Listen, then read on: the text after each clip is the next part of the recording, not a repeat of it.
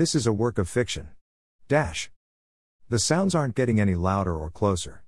My phone is somewhere on the floor in the dark, and I don't want to take the chance of getting up and trying to find it. Time passes, but I have no idea how much. I lie awake, unwilling to take the chance of falling asleep and being startled if there is something wrong.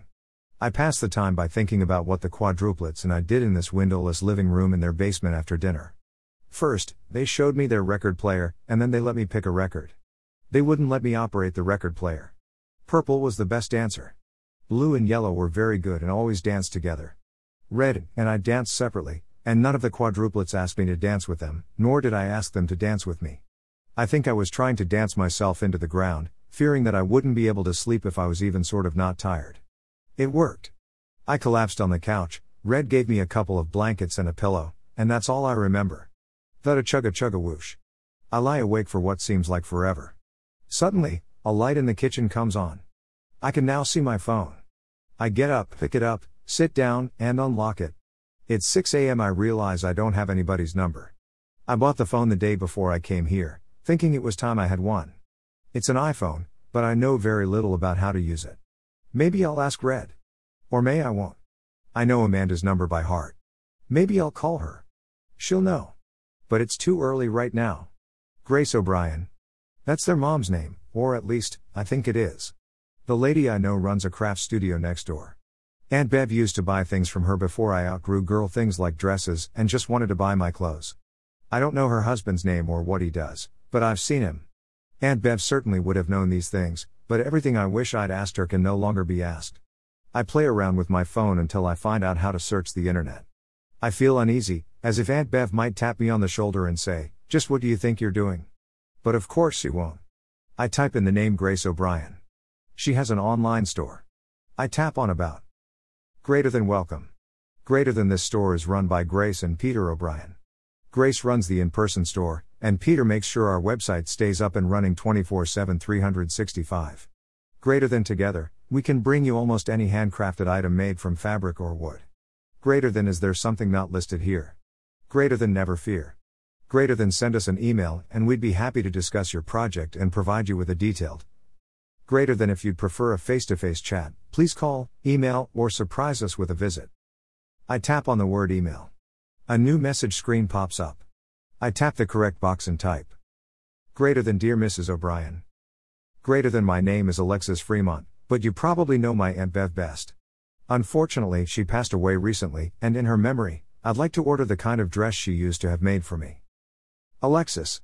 I jump, and my fingers slide gracelessly across the screen. I look up and see Red standing there.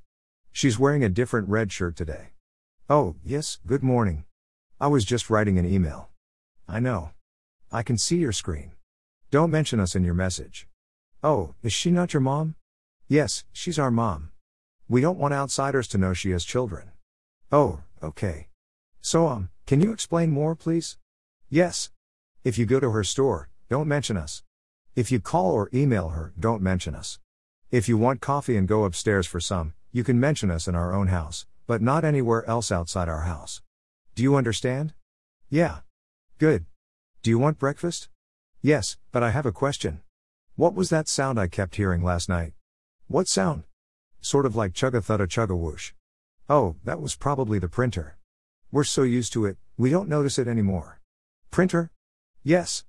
What do you want for breakfast? Coffee, eggs, bacon, and toast. You might as well forget emailing mom and just go upstairs. She's awake. I'll do that. Is there anything I shouldn't talk about with her? No. What time should I come back down here? Let me check. She takes out a phone and taps the screen. While she's doing that, I cancel the email I was writing. I lock my phone and put it in my pocket. At about 10, but the exact timing isn't important. She follows me as I go into the kitchen and open the door leading to the stairs. Close it behind you, she says. I nod. Mrs. O'Brien is in the kitchen, cracking eggs into a frying pan. Good morning, she says. Um, hi. Good morning.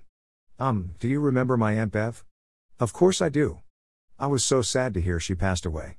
She stops cracking eggs and looks at me. I'm very sorry about not coming to the service. After what happened, I won't set foot in a church. Oh, or what happened? Or is that none of my business? The church where we used to live said that my children were doing magic, and were therefore evil. Oh no. I'm sorry to hear that. She nods in acknowledgement. I was going to send a card, but then the kids asked me to mail a letter to you, so I figured I'd give you my condolences in person. Thank you. What should I call you? Grace is fine. My dear husband is Peter. He's at work. She smiles at me. You're the first person ever to visit this house. Please allow me to make you a large breakfast.